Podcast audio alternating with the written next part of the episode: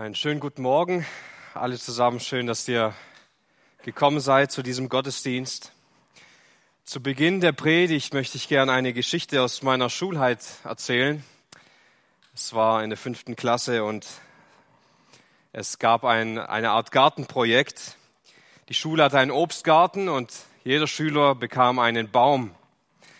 Und so ging es der Reihe durch, ganz genau aufgegangen von den Schülern her. Auch ich bekam einen Baum und die Aufgabe war, eine Stunde in dieser Schulwoche musste man Zeit mit diesem Baum verbringen. Ja, man musste ihn beschreiben, man musste ein Tagebuch führen, man musste verschiedene Dinge tun, konnte dann Blätter herausnehmen und die in sein Tagebuch hineinkleben und so weiter. Es gab viele tolle Aufgaben.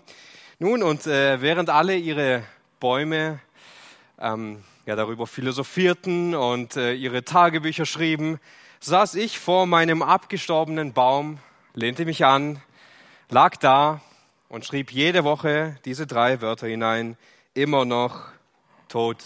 Es gab nicht viel mehr zu diesem Baum zu sagen, er war einfach tot und ich habe diese Mittagsruhe genossen, während all die anderen ihr Pensum abarbeiten. Und so war das in dieser Situation und auch heute geht es gewissermaßen um Bäume in der Predigt, vielmehr noch um die Quelle dieser Bäume, um die Wurzeln dieser Bäume. Und so hoffe ich, wenn wir dies auf uns übertragen, dass wir nicht tote Bäume sind oder tote Wurzeln haben oder bereits welche, die am Absterben sind, sondern vielmehr, dass sie lebendig sind, dass sie wirksam sind, dass sie mit dem Blut Jesu Christi verbunden sind.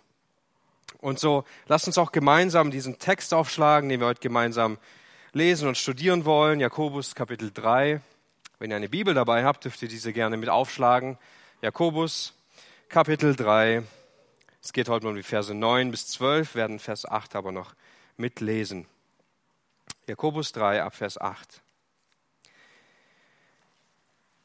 Die Zunge aber kann kein Mensch bezwingen, das unbändige Übel voll tödlichen Giftes. Mit ihr loben wir Gott, den Vater, und mit ihr verfluchen wir die Menschen, die nach dem Bild Gottes gemacht sind. Aus ein und demselben Mund geht Loben und Fluchen hervor. Das soll nicht so sein, meine Brüder. Sprudelt auch eine Quelle aus derselben Öffnung Süßes und Bitteres hervor? Kann auch, meine Brüder, ein Feigenbaum Oliven tragen oder ein Weinstock Feigen? So kann auch eine Quelle nicht salziges und süßes Wasser geben.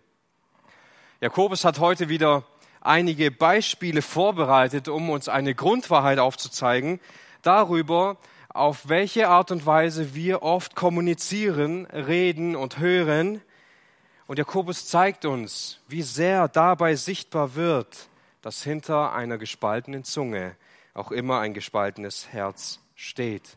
Und diese Grundwahrheiten heute, die wir lernen, wollen wir verstehen und erkennen, aber vor allem auch dazu ermutigt zu werden, neu in diesen Kampf unseres Herzens zu gehen, durch die Gnade, die nur bei Gott zu finden ist. Und wir wollen uns heute eine Frage stellen und die Frage lautet, wie kann ich den Kampf in meinem Herzen gewinnen?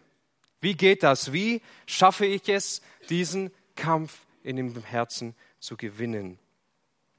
Wir möchten uns heute 3 wesentlichen Punkte ansehen. Zum einen, dass eine gespaltene Zunge ist gleich ein gespaltenes Herz. Als zweites wollen wir uns ansehen, was passiert, wenn Gott ein Herz neu macht.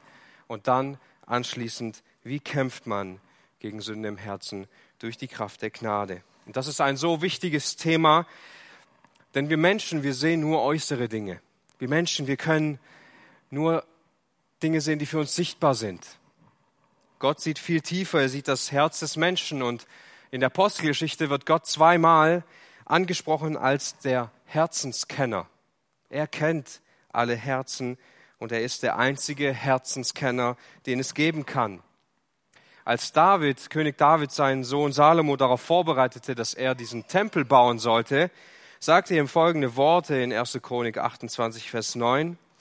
Und du, mein Sohn Salomo, erkenne den Gott deines Vaters und diene ihm mit ungeteiltem Herzen und mit williger Seele. Denn der Herr erforscht die Herzen und alles Gebilde der Gedanken kennt er. Nun, das Problem hier ist nicht, dass du dich so gut kennst, ganz genau über dich Bescheid weißt und du dir Sorgen machen könntest, ob Gott sich etwa in dich hineinversetzen könnte, ob Gott dich etwa verstehen könnte, wenn du ihm deine Probleme sagst, wenn du ihn mit hineinnehmen willst in deine Schwierigkeiten. Das ist nicht das Problem. Gott weiß all diese Dinge viel besser, als du es jemals tun kannst. Das Problem ist nicht, ob Gott uns verstehen kann oder uns helfen kann, sondern vielmehr, das Problem sind wir. Gott kennt unser Herz durch und durch, wir aber nicht. Und so können wir auch immer wieder und auch heute mitbeten mit dem Psalmist: Herr, öffne mir die Augen, damit ich sehe die Wunder in deinem Gesetz. Gott redet durch sein Wort zu uns und er hilft uns zu verstehen, was in unserem Leben von ihm verändert werden kann und soll. So möchten wir uns den ersten Punkt ansehen. Gespaltene Zunge ist gleich gespaltenes Herz. Bevor Jakobus aber darüber etwas sagt, hat er bereits einige andere Elemente deutlich aufgezeigt, die wir in der letzten Predigt gemeinsam angeschaut haben. In den ersten 2 Versen vom 3. Kapitel redet Jakobus über die Verantwortung des Redens. Wir tragen Verantwortung über alle Dinge, die wir aussprechen, über alles reden, und wir haben eine riesengroße Verantwortung, vor allem diejenigen, die sowieso in Verantwortung stehen, die haben für ihr Reden noch eine viel größere Verantwortung.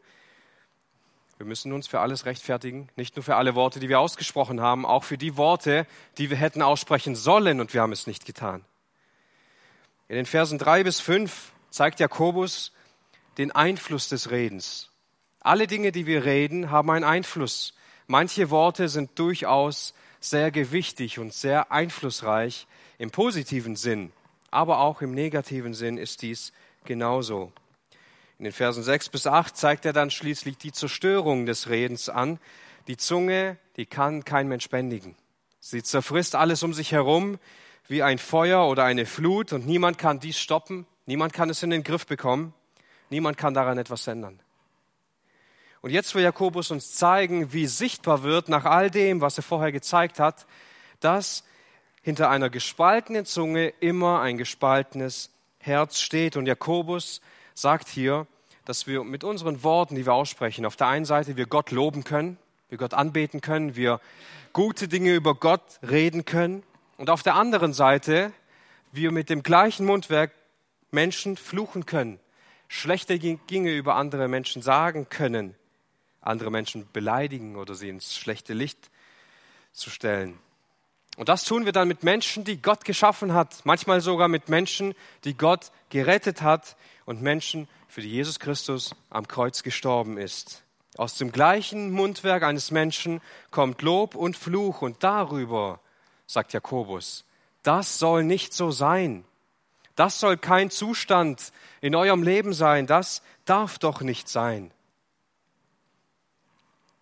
Obwohl Jakobus bereits vorher über einen speziellen Zustand eines Menschen gesprochen hat, den wir vielleicht als einen Heuchler oder als einen Schauspieler bezeichnen würden, meint er hier etwas ganz anderes.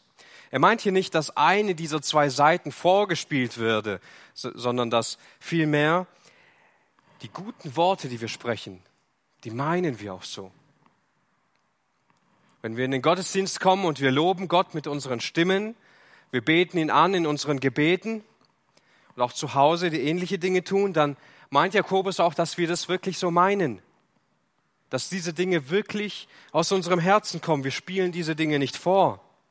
Und auf der anderen Seite sind die bösen Dinge auch nicht vorgespielt. Sie kommen auch aus unserem Herzen. Kommen auch aus einer Quelle, aus einem Herz. Und so finden wir diesen Zustand immer wieder, dass neben unseren guten Worten auch immer wieder Worte des Fluches, Worte der Sünde und der Vergänglichkeit und der Verletzung zur Aussprache kommen in unserem eigenen Leben. Um diesem Zustand, den Jakobus hier beschreibt, noch mehr Gewicht zu verleihen, benutzt er ein Beispiel, ein gutes Beispiel. Jakobus hat ja viele Beispiele aus der Natur gebracht. Vielleicht war er Gärtner oder vielleicht auch einfach viel draußen unterwegs und hat sich diese Dinge angesehen. Was aber sehr schön an diesen Beispielen ist, sie sind sehr klar für uns. Sie zeigen unmissverständlich auf, was Jakobus hier meint, was er unterstreichen will. Sprudelt auch eine Quelle aus derselben Öffnung Süßes und Bitteres hervor? Kann auch, meine Brüder, ein Feigenbaum Oliven tragen oder ein Weinstock Feigen, so kann auch eine Quelle nicht salziges und süßes Wasser geben. Jakobus zeigt hier auf, dass eine Quelle oder eine Wurzel nur ihre eigene Art bewirken kann, nur ihre eigene Art hervorbringen kann. Eine Wasserquelle kann entweder nur süßes oder nur salziges Wasser hervorbringen. Beides kann sie nicht. Ein Feigenbaum kann nur seine eigene Frucht bringen, dein Weinstock auch nur seine Frucht. Alles andere wäre unmöglich. Es wäre gegen die Natur. Und ich bin mir sicher, wir alle verstehen diesen Gedankengang, den Jakobus hier geht. Und auch wenn einige zu dieser Annahme gekommen sind, anhand von dem, eben das damit gemeint ist, dass die eine Seite vorgespielt ist, dass hier ein heuchlerisches Verhalten da ist, glaube ich genau das Gegenteil. Jakobus will hier zeigen, dass nur das herauskommen kann, was diese Quelle bewirkt. Und die Worte, die wir aussprechen hätten sollen, den Tonfall, den wir dabei haben und die Stimmmelodie, das kommt nicht alles einfach durch ein Organ namens Zunge. Nein, das kommt durch ein dahinterstehendes Herz. Und dafür gibt es keine Entschuldigung. Es gibt viele Momente, wo wir schweigen, anstatt dass wir reden. Momente, in denen wir etwas gesagt haben, was wir später bereuen, was wir uns gewünscht hätten, nicht gesagt zu haben. Und sicher, wir finden diesen Zustand, den Jakobus hier beschreibt, den finden wir garantiert auch in unserem eigenen Leben.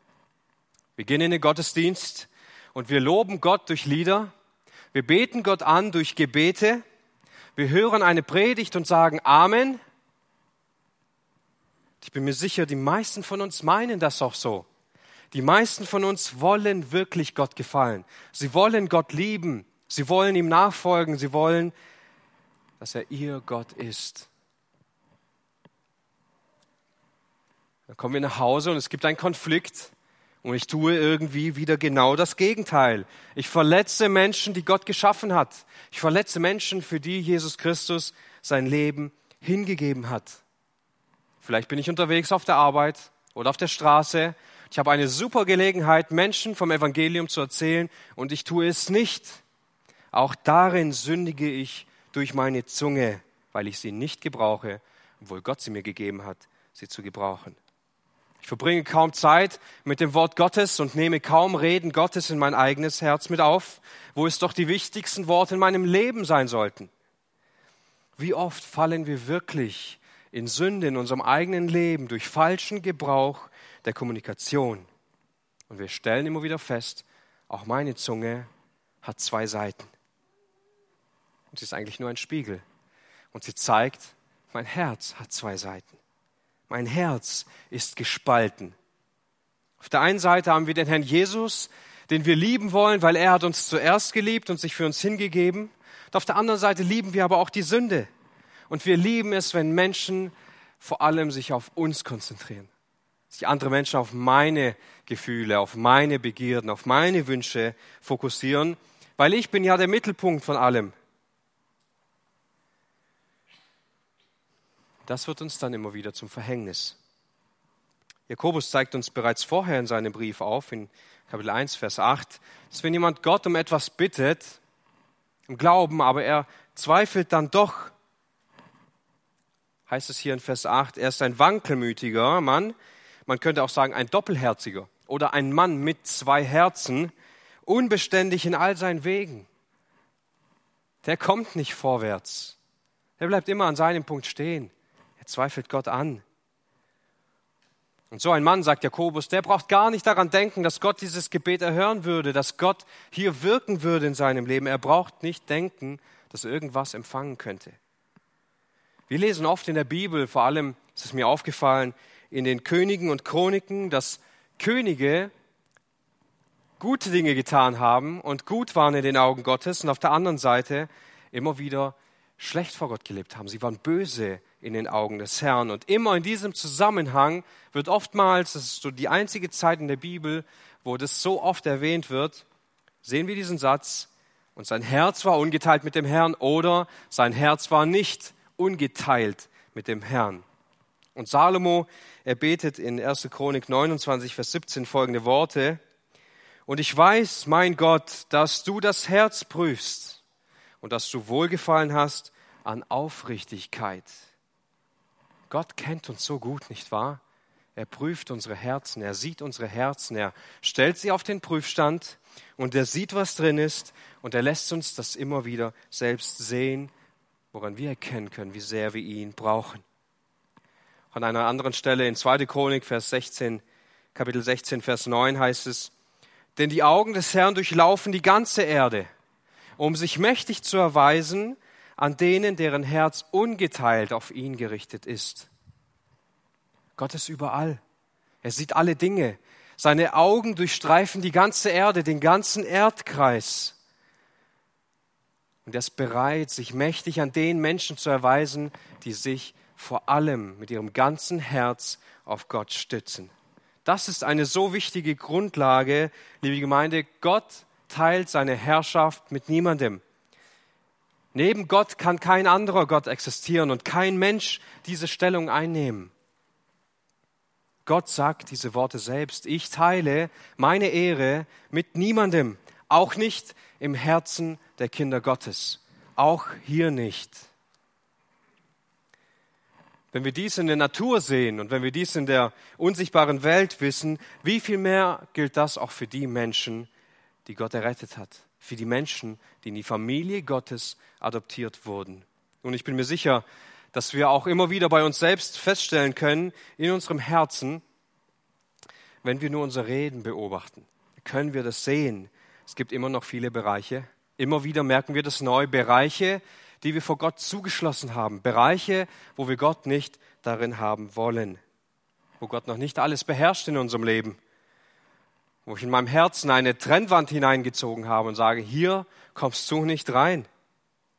Wir merken dann immer wieder, wie wir selbst doppelherzig sind, wie wir selbst manchmal zwei Herzen haben.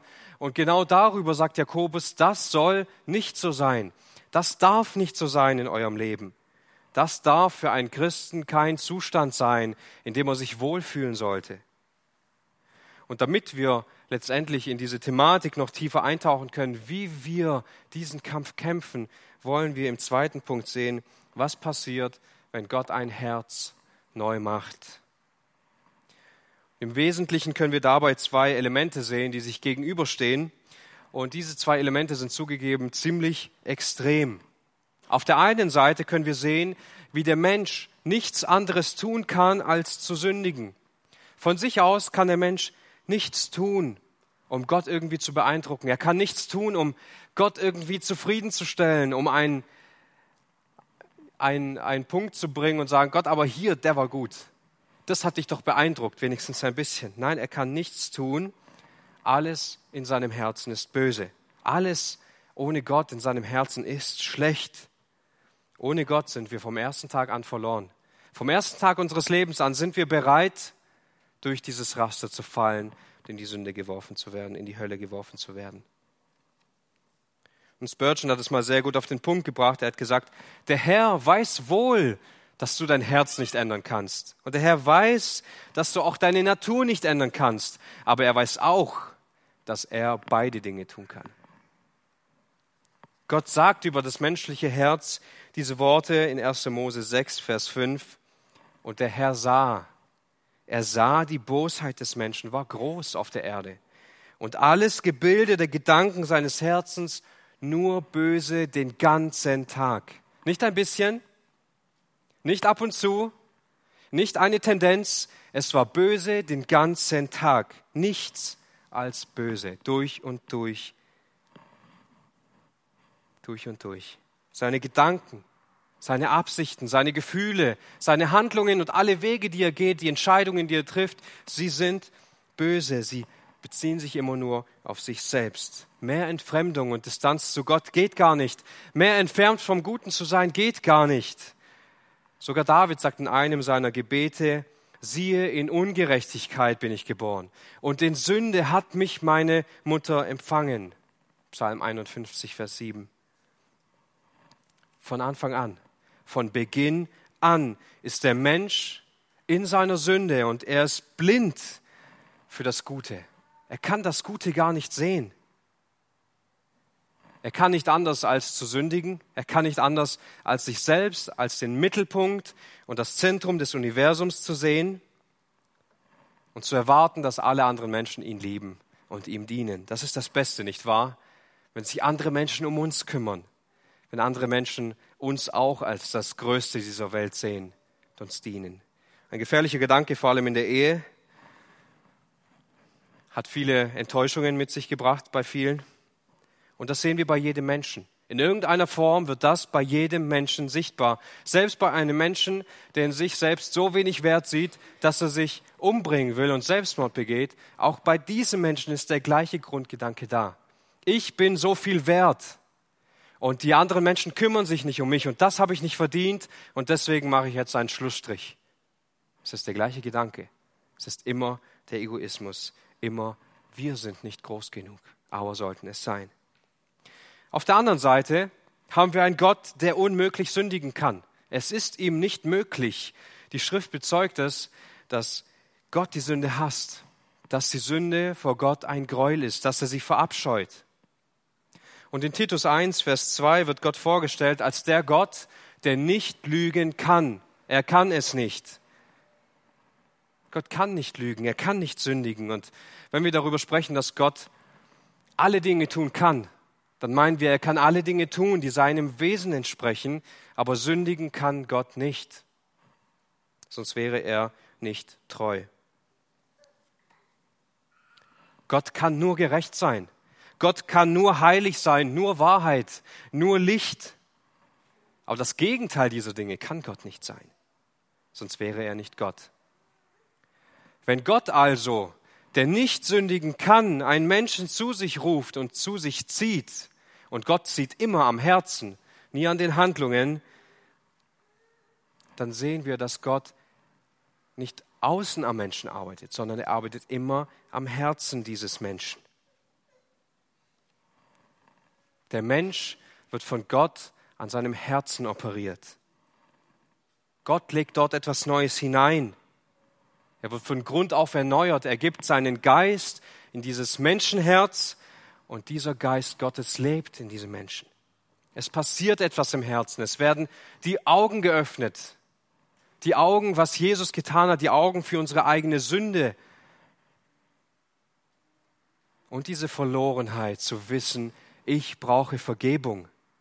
Ich brauche jemand, der mich rettet. Das kann nur Jesus tun. Und Gott bewirkt diese Dinge in unserem Herzen und er legt seinen Geist in unser Inneres. Dieser Geist lebt und wirkt darin. Denn so wie der Mensch ohne Gott ist, kann er nicht zu Gott kommen. Er muss mit Gott versöhnt werden. Es muss etwas Gravierendes verändert werden. Also ändert Gott das Herz des Menschen. Der legt was Neues hinein. Nicht in dem Sinn, dass das Alte einfach herausgerissen wird. Das Neue kommt hinein und wir wollen nie wieder sündigen. Wir wollen nie etwas Falsches tun und wir werden immer nur auf Gott achten und nie wegkommen von unserem guten Weg. Nein, so ist es nicht. Das wissen wir, sondern Gott pflanzt etwas Neues hinein. Neues Leben. Sein Geist wohnt und wirkt in uns und er verdrängt das Böse immer mehr. Es wird immer heller, immer mehr Licht. Es entsteht ein Kampf in unserem Herzen. Es entstehen Reibereien in unserem Herzen. Ein Kampf in und um unser eigenes Herz. Die Gnade, die Gott uns erwiesen hat, einmal zu dem Zeitpunkt, als wir zum Glauben gekommen sind und als wir gerettet wurden, diese gleiche Gnade verändert uns auch weiterhin Stück für Stück, denn sie wohnt in uns. Wir bekommen sie jeden Tag neu. Jeden Tag neu bekommen wir so viel Gnade von Gott. Und das bedeutet auch auf der anderen Seite, wenn wir das jetzt auf die Wahrheiten, die Jakobus geschrieben hat, anwenden, dass der Mensch in seinem Herzen zwei Quellen hat. Das Böse ist nicht einfach weg. Das bedeutet auch nicht, dass der Mensch nur immer doppelherzig ist und das Jakobus damit meint, sondern vielmehr, wir stehen in einem Kampf und die Quelle Gottes wird all die anderen Quellen in unserem Herzen von sich drängen. Gott will unser Herz bestimmen. Er will unser Herz nur für sich alleine haben und er will diese Herrschaft in unserem Herzen mit niemandem teilen. Es gibt also einen Kampf in und um unser Herz und das beschreibt die Bibel an vielen Stellen so gut. Warum haben wir sonst in Epheser 6 die Waffenrüstung bekommen? Warum lesen wir so herrliche Dinge in Galater 5 mit den Werken der Ungerechtigkeit und mit der Frucht des Geistes? Diesen Kampf um die Herrschaft in unserem Herzen müssen wir verstehen. Und wenn wir diesen Kampf in unserem Leben nicht sehen können, wenn wir diesen Kampf zwischen der Sünde und der Gnade nicht erkennen können, dann stimmt etwas Grundlegendes in unserem Leben nicht, wenn wir nicht aktiv in einem solchen Kampf stehen. Dann haben wir entweder absterbende Wurzeln oder gar keine. Der Punkt ist nicht der, dass Sünde da ist. Das ist nicht das Problem, sondern wie unsere Abneigung gegen Sünde da ist, wie unsere Gesinnung gegen die Sünde ist. Und ich behaupte, dass ein Großteil der Christen gar nicht richtig kämpft, vielleicht noch nie gekämpft hat oder man das, wie sie leben, nicht als Kampf beschreiben könnte. Aber deshalb ist es so wichtig, dass wir uns diese Frage stellen, wie kämpft man denn gegen Sünde im Herzen durch die Kraft der Gnade?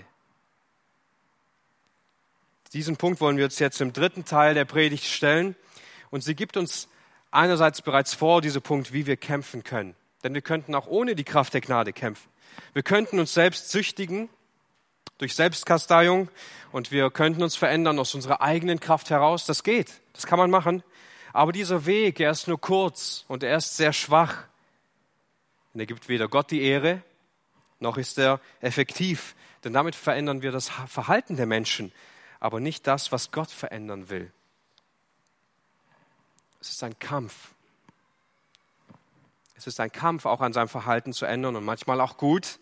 Aber es ist nur ein Kampf um ein Verhalten und nicht um unser Herz. Und wenn wir unser Verhalten bereuen und es dann einfach nur verändern wollen, dann können wir auch nur an diesen Elementen arbeiten. Das ist in Ordnung. Aber es sind die völlig falschen Gründe, Veränderung zu wollen. Denn hier finden wir dann Gründe wie Menschenfurcht, finden Gründe wie Werksgerechtigkeit, finden Gründe wie falsche Vorstellungen von Gott. Und wieder stehen wir im Zentrum. Ich muss mich ändern. Ich muss diese Sache in meinem Leben ändern, weil ich das Leben meiner Familie sonst kaputt mache oder weil andere Menschen dann leiden, wenn ich mit ihnen zusammen bin. Wir wollen uns immer verändern, unser Verhalten. Es geht aber völlig an dem vorbei, was die Bibel uns zeigen will. Die Gnade Jesu Christi, sie will uns am Herzen verändern. Sie will unsere Gefühle, unsere Gedanken, unsere Entscheidungen, all das, wovon der ganze Mensch gesteuert und geführt wird, das will Gott durch seine Gnade verändern. Und trotzdem ist es immer wieder verwunderlich, dass so viele von uns immer nur an ihrem Verhalten arbeiten, aber nicht an ihrem Herzen. Aber was sehr interessant ist, dass der Satan auch nicht an unserem Verhalten arbeitet. Der Satan arbeitet an unserem Herzen und nicht an unserem Verhalten. Er macht keine Verhaltenstherapie, sondern er zieht den Menschen dort, wo seine Begierden sind, wo seine Wünsche sind, das, was er gerne haben will, da, wo der Mensch von seinem Herzen gesteuert wird, da fängt der Satan an und nicht an irgendeinem Verhalten. Und deshalb stellen wir uns die richtige Frage, wie kämpft man genau diesen Kampf, nicht einfach nur, weil man sein Verhalten ändern will, sondern durch die Kraft der Gnade. Und Gott hat uns Gnadenmittel gegeben. Er hat uns Dinge gegeben, die uns helfen, dass unser Herz gesteuert und umgepolt wird, durch seinen Geist und durch sein Wort unsere Herzen zu gewinnen und sie auf sich auszurichten. Und so möchten wir im ersten Punkt dessen sehen, das Reden Gottes hören. Unser Herz und unsere Sprache kann sich nur verändern lassen, wenn wir das Reden Gottes in unserem Herzen aufnehmen. Vielleicht ist es euch schon mal aufgefallen, wenn man viel Zeit mit einem Menschen verbringt, der etwas anders spricht, dann wird man irgendwann diese Art von Sprache übernehmen. Das ist auch der Grund, warum die Kinder, wenn sie dann in die Schule kommen und viel Zeit mit den Leuten dort verbringen, ganz verschiedene Wörter mitbringen, die sie zu Hause garantiert noch nie gehört haben. Weil wir werden davon geprägt, wir werden diese Dinge übernehmen. Wenn man viel Zeit auf der Arbeit mit einem Arbeitskollegen verbringt, dann wird man diese Art, wie er redet, in irgendeiner Form auch übernehmen und sich prägen lassen. Kann eine sehr negative Gesinnung sein. Es färbt ab. Und wenn wir viel Zeit mit dem Wort Gottes in unserem eigenen Leben verbringen, dann wird das unser Herz verändern. Es wird unser Herz prägen, sodass wir viel über diese Dinge reden. Dass wir viel über Gott reden. Viel über Dinge Gottes reden. Und viele Dinge erkennen. Und wenn du keine Zeit mit dem Wort Gottes in deinem eigenen Leben hast, wenn dir diese Zeit fehlt, dann wird das auch eine kleine oder gar keine Prägung in deinem Leben haben. Oft lassen wir die Worte Gottes, obwohl wir es lesen, lassen wir diese Worte nicht in unser Herz hineinreden. Wir ernähren uns nicht davon. Es ist einfach eine Ausübung, es ist eine Handlung, die wir haben. Das ist eine wichtige Frage. Nimmst du dir in deinem Alltag diese Zeit, Gott in dein Herz hineinreden zu lassen? Bereitest du dich darauf vor, dass Gott in dein Herz sprechen kann? Bereitest du dich auf die Gottesdienste vor, auf die Predigten, die du hörst? Bereitest du dich auf die Bibelstunde vor mit einem ernsten Gebet? Sagst Gott, bitte sprich du in mein Herz, verändere du mein Herz. Oder sind es einfach nur Worte, die wir hören? Nach 1 oder 2 Tagen gar nicht mehr wissen, worum es ging, was wir gelesen haben, was wir gehört haben. Wie gehen wir damit um, wenn Gott zu uns reden will?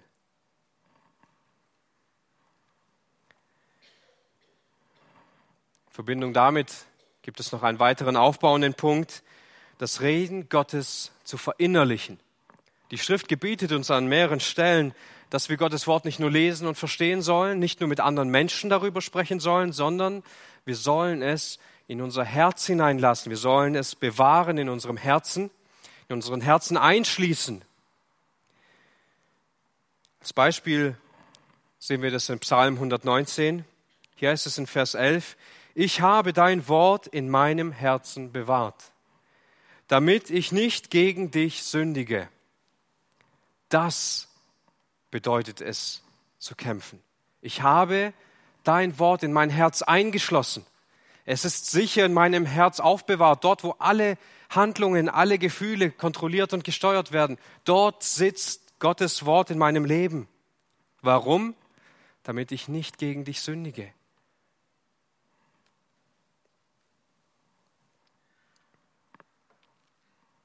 Vers 97 heißt es dann, wie liebe ich dein Gesetz, es ist mein Sinnen den ganzen Tag.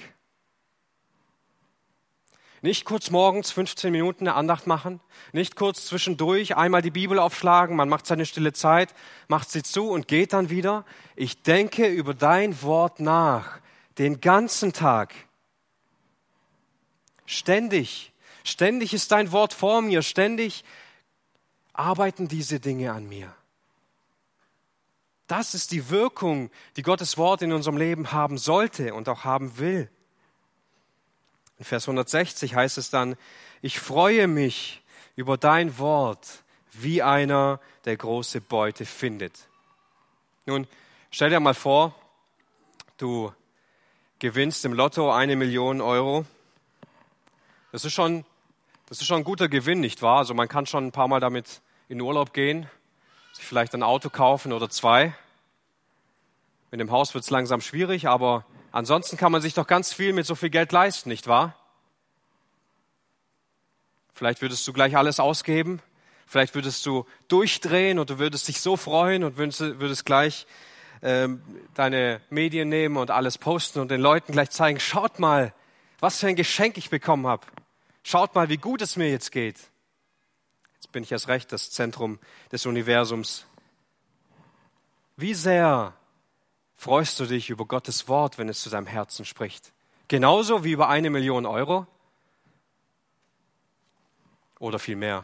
Oder viel weniger?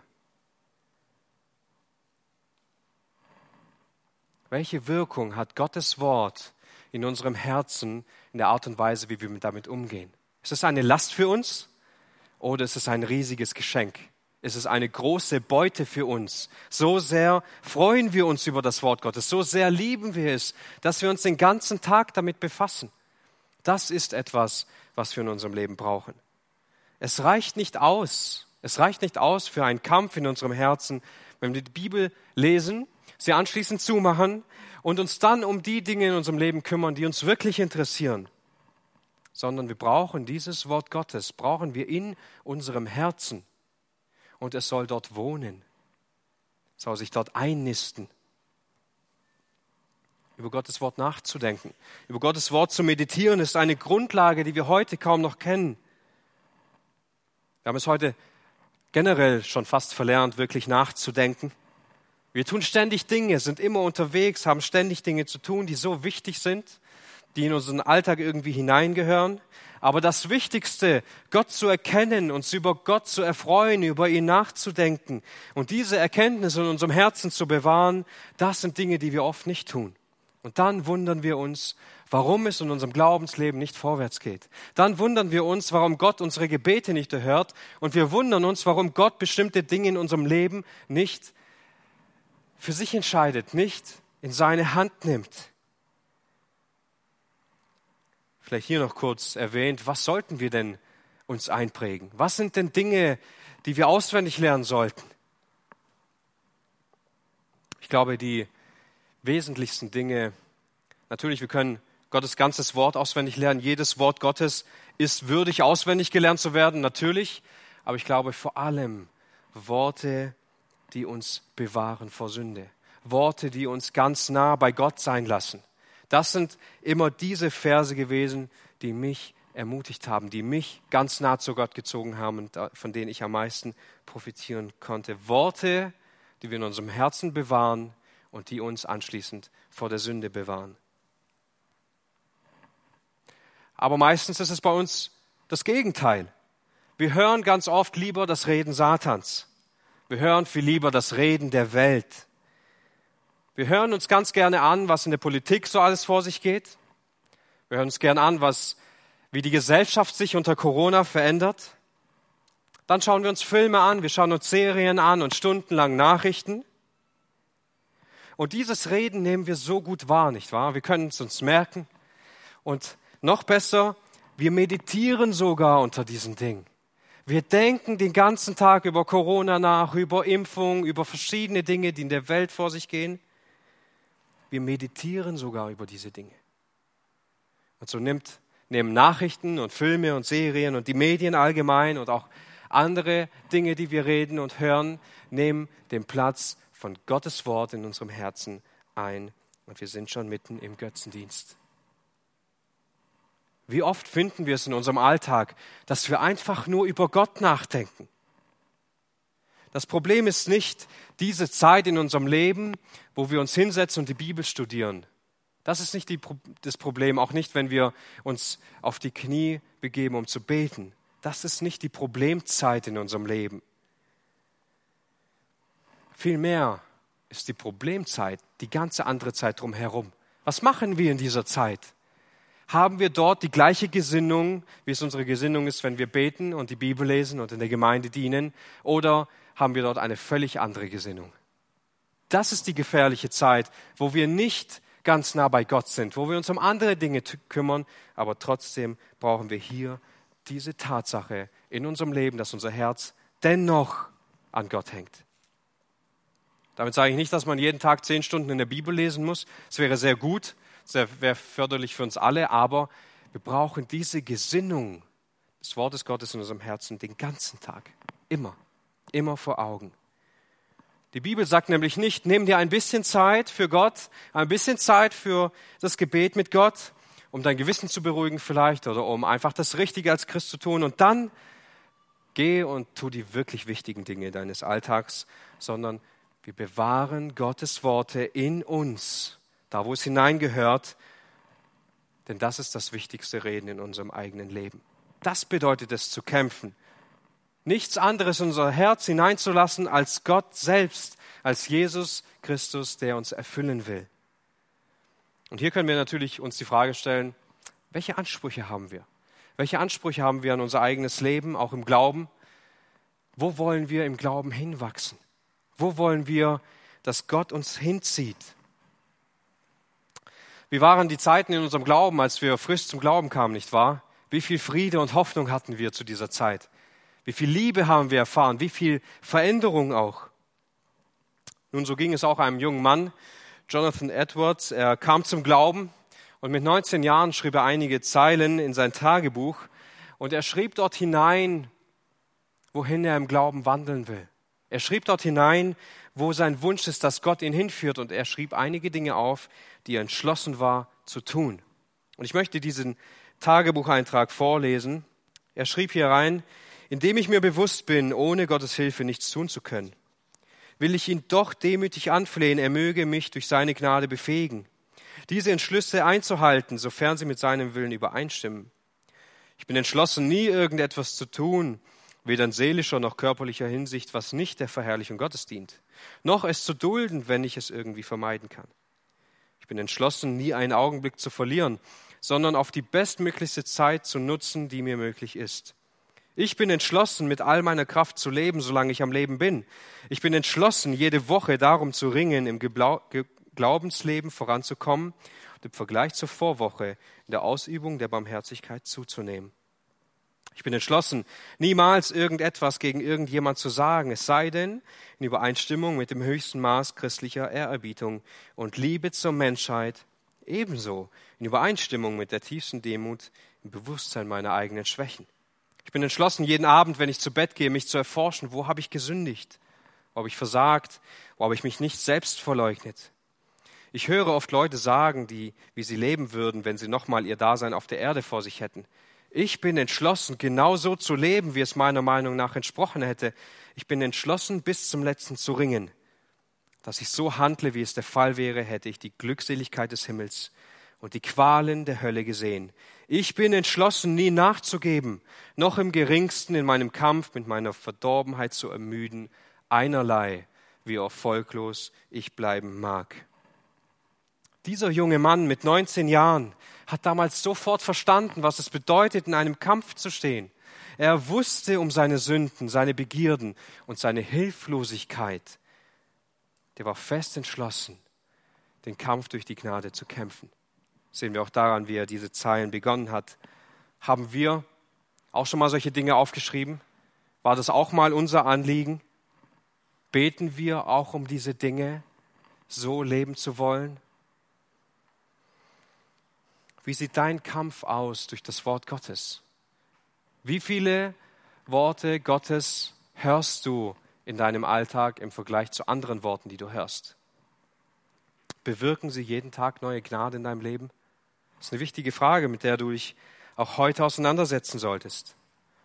Ein weiterer Punkt ist, mit Gott reden, beten. Wir bekommen durch Gebet so viel Segen und so viel Zuspruch und Frieden von Gott. Und sicher, wir kommen immer wieder in die Gemeinde zum Gebet, nicht wahr? Sonntag im Gottesdienst wird gebetet, Mittwoch wird gebetet. Auch an anderen Tagen gibt es Gebete in der Gemeinde und vorm Essen beten wir sicherlich auch und immer wieder in unserem Alltag auch. Aber kennen wir Zeiten in unserem Leben, wo wir Gott alle Dinge sagen, alle Bereiche unseres Lebens vor ihm öffnen, unser Herz in seine Hand legen? Denn David fordert uns dazu auf im Psalm 62, Vers 9. Hier sagt er diese Worte: Vertraut auf ihn alle Zeit, o Volk, schüttet euer Herz vor ihm aus. Gott ist unsere Zuflucht. Ist Gott auch deine persönliche Zuflucht? Ist Gott derjenige, dem du alle Zeit vertraust? Wenn das so ist, dann schüttest du dein Herz vor ihm aus. Das ist so. Diese Grundlage in unserem Leben ist so wichtig, weil wir heute oft diese Kraft des Gebets gar nicht mehr erleben. Wir leben sie oft gar nicht mehr. Wir vergessen, dass Gott unsere Zuflucht sein sollte. Und ich kann es oft bei mir feststellen, dass gerade bei mir das in Situationen bewusst wird, wo die Grenzen meiner Wirksamkeit am geringsten sind.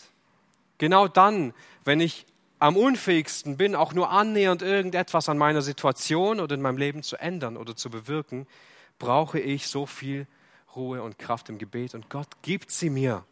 Er schenkt sie mir. Ich kann mich hier besonders an zwei Situationen in meinem Leben erinnern, Die erste Situation ist ziemlich frisch noch, deswegen kann ich mich sehr gut daran erinnern, etwa 17 Tage alt. Meine Frau und ich, wir bekamen unser viertes Kind und wir haben uns schon riesig gefreut. Aber es ist gar nicht so gelaufen, wie wir es uns erhofft hatten oder wie wir damit gerechnet hatten. Dieses kleine Kind wurde durch eine Operation herausgeholt und es hat nicht mehr gelebt, es musste reanimiert werden. Und als wir dort im OP waren und dieser Herzalarm kam und auf einmal etwa 20 Leute in diesem OP herumgerannt sind, habe ich vermutlich, nach meiner Erinnerung her, noch nie so gebetet wie in diesem Moment. Ich habe eine ganz neue Gebetserfahrung gemacht. Ich wusste auf einmal, was es bedeutet, betet ohne Unterlass, betet inbrünstig. Ich wusste, was das bedeutet in diesem Moment. Obwohl ich am Anfang dieses Augenblicks Angst und Sorge hatte, sich innerhalb von Sekunden ein wirklicher Frieden und eine Ruhe in meinem Herzen breit gemacht. Und ich durfte wissen, ich habe mein Herz in die Hände Gottes gelegt.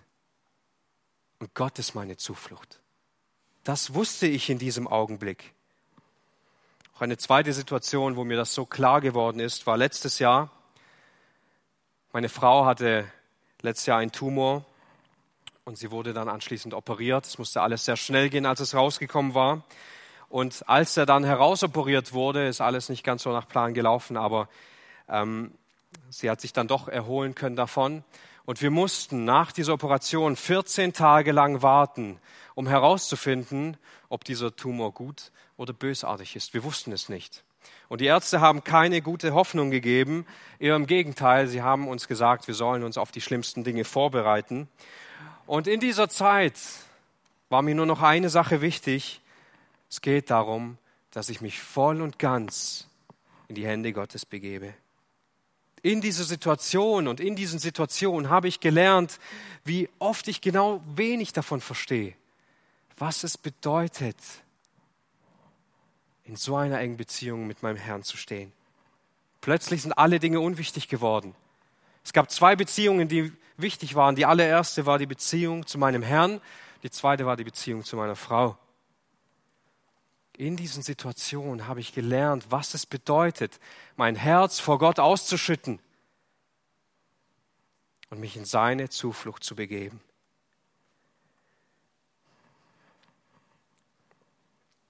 Ich habe gelernt, wie viel Gott mir eigentlich geben will und wie viel Gott mir auch geben kann.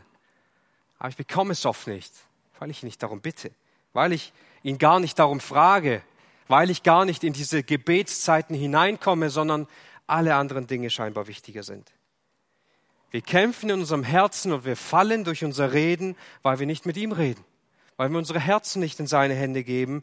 Und das bedeutet, dass wir oft unsere Hilflosigkeit auch gar nicht sehen, dass wir oft unsere Bedürftigkeit nach Rettung gar nicht sehen. Warum brauche ich in meinem Leben solche schlimmen Momente und Zeiten, damit ich die Güte und Gnade Gottes sehen kann? Warum ist das nicht mein Normalzustand? Eben weil auch ich selbst noch so wenig von meiner Sünde verstehe, so wenig darüber nachdenke und auch über Gott nachdenke. Viel zu wenig Buße in meinem Leben tue, ausgiebig. Und über Christus nachdenke und mich auf ihn ausrichte. Und das ist eine Sache, die ich durchaus auch in meinem Leben sehen konnte. Wir wollen oft Veränderungen in unserem Leben, weil wir wissen, dass das, was wir tun, falsch ist. Aber das ist die falsche Motivation. Dann kämpfen wir nur gegen Dinge an, weil wir etwas tun, was wir nicht tun sollten. Die Frage ist, was tun wir unserem Herrn und Heiland an? Die Frage ist, was passiert mit einem heiligen Gott, zu dessen Familie ich gehöre, wenn ich die ganze Zeit sündige, wenn ich mein Herz einfach dahin gehen lasse? Liebe zu Jesus Christus, das ist die Motivation für wahre Veränderung. Und wenn wir das haben, dann ist uns unsere Sünde, aber noch viel mehr die Gnade alle Zeit vor Augen.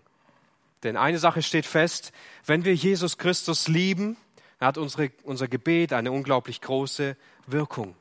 Es ist eine unglaublich große Waffe in unserem Kampf und unserem Herz. Und es ist eine Waffe im Kampf der Gnade. Denn wir können dabei kein Verhalten ändern. Wir können dabei nichts tun, aber wir geben uns in die Hände dessen, der etwas tun kann. Wie viele Worte, die du an einem Tag sprichst, sprichst du zu deinem Herrn in Relation zu den Worten, die du nicht zu ihm sprichst? Abschließend wollen wir mit dem letzten Punkt, der so wichtig ist, wenn wir den Kampf der Gnade um unser Herz kämpfen wollen, auf Jesus Christus zu schauen. Jakobus sagt, dass die Zunge ein unbändiges Übel ist und niemand kann das Problem in den Griff kriegen. Kein Mensch kann die Zunge bändigen, aber Jesus Christus, er kann es. Und er bietet dir seine Hilfe an und seine Gnade, nicht nur deine Zunge in den Griff zu bekommen, sondern noch viel besser, dein Herz zu erfüllen, indem er darin wohnt. Und so will ich zum Abschluss noch diese Verse Hebräer 12, 1-3 vorlesen.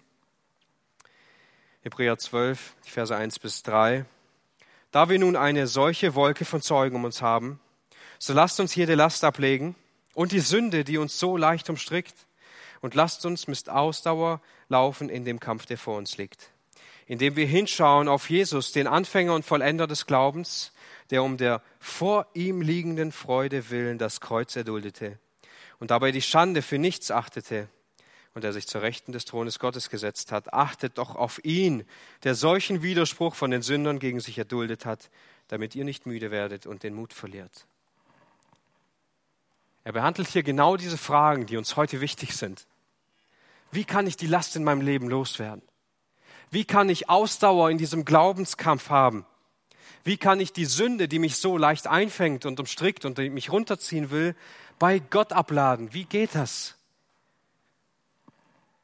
Und er sagt es hier, schau auf Jesus Christus, indem wir auf ihn schauen.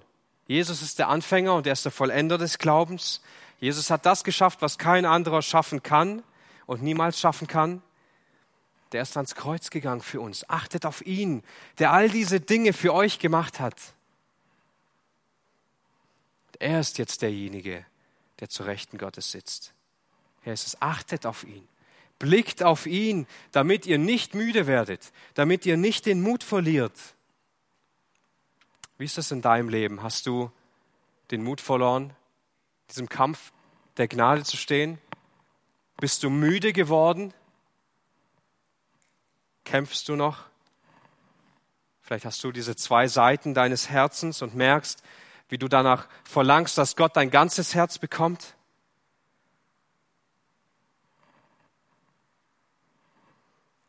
Ich will heute an jeden Einzelnen dazu ermutigen, schau auf Christus, schau auf Jesus, achte auf ihn, begib dich völlig in seine Hände, denn er kann dich verändern mit seiner Gnade. Und wenn er das tut, tu das immer am Herzen. Und das hat zur Folge, dass sich auch unser Reden verändert nach seinem Wohlgefallen. Amen. Lasst uns noch gemeinsam aufstehen zu einer Gebetsgemeinschaft. Wer beten möchte, darf es gerne tun.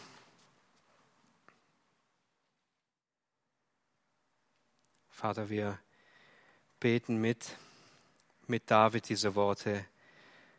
Lass die Reden unseres Mundes und das Sinnen unseres Herzens wohlgefällig sein vor dir, Herr, mein Fels und mein Erlöser. Amen.